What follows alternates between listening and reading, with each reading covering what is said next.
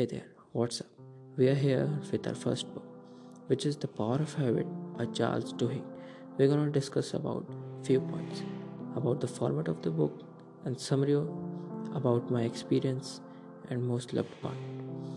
This book is written in three parts. Majorly, first part talks about the habit of individual, like how they form and how can we change it.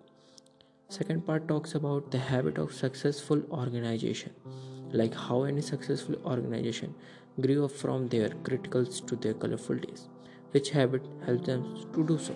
Third part talks about habit of societies.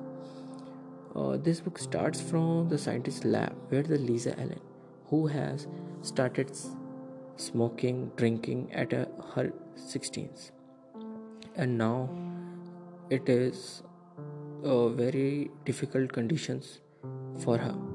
So from scientist lab to at the end there are many research considering here and there are very real life situations in this book by which a writer want to explain us how anyone can change its habits no matter what. This is very important book and informative too as a student I refer to all my dear friends to give it a try. Thank you for listening, and I hope the second part of this podcast will released soon.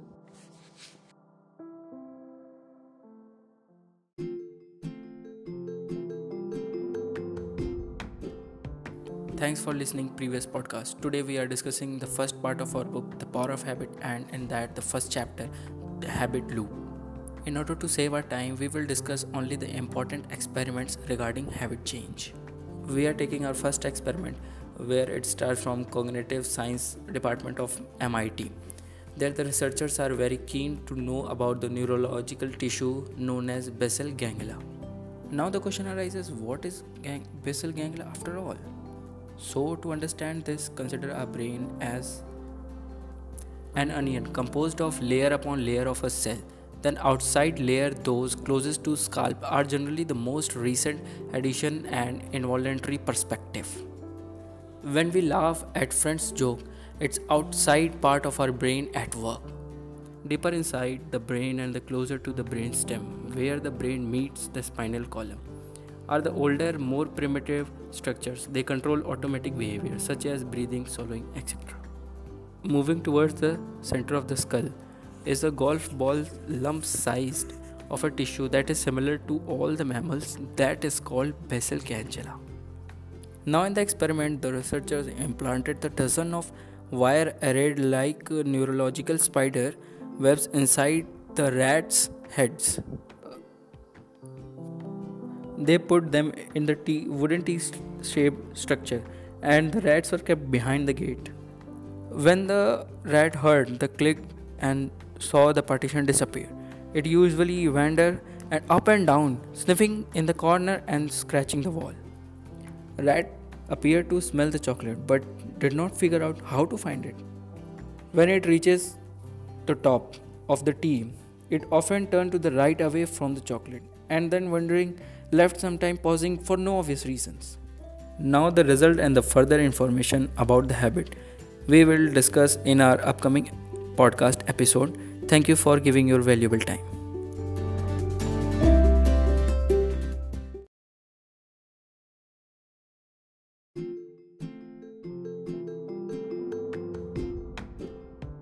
Thanks for listening previous podcast. Today we are discussing the first part of our book The Power of Habit and in that the first chapter The Habit Loop.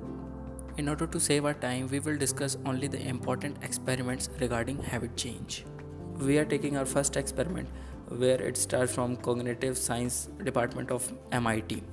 There the researchers are very keen to know about the neurological tissue known as basal ganglia. Now the question arises what is gang- basal ganglia after all? So to understand this consider our brain as an onion composed of layer upon layer of a cell. Then outside layer those closest to scalp are generally the most recent addition and involuntary perspective. When we laugh at friends' joke, it's outside part of our brain at work. deeper inside the brain and the closer to the brain stem, where the brain meets the spinal column, are the older, more primitive structures. They control automatic behavior such as breathing, swallowing, etc. Moving towards the center of the skull is a golf ball lump sized of a tissue that is similar to all the mammals that is called basal ganglia.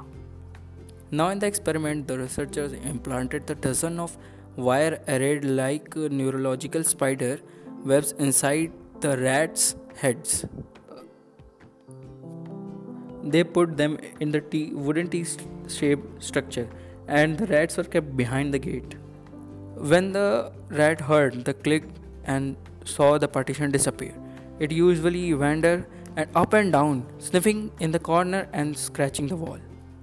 Rat appeared to smell the chocolate but did not figure out how to find it. When it reaches the top of the T, it often turned to the right away from the chocolate and then wondering left some time pausing for no obvious reasons. Now the result and the further information about the habit we will discuss in our upcoming podcast episode. Thank you for giving your valuable time.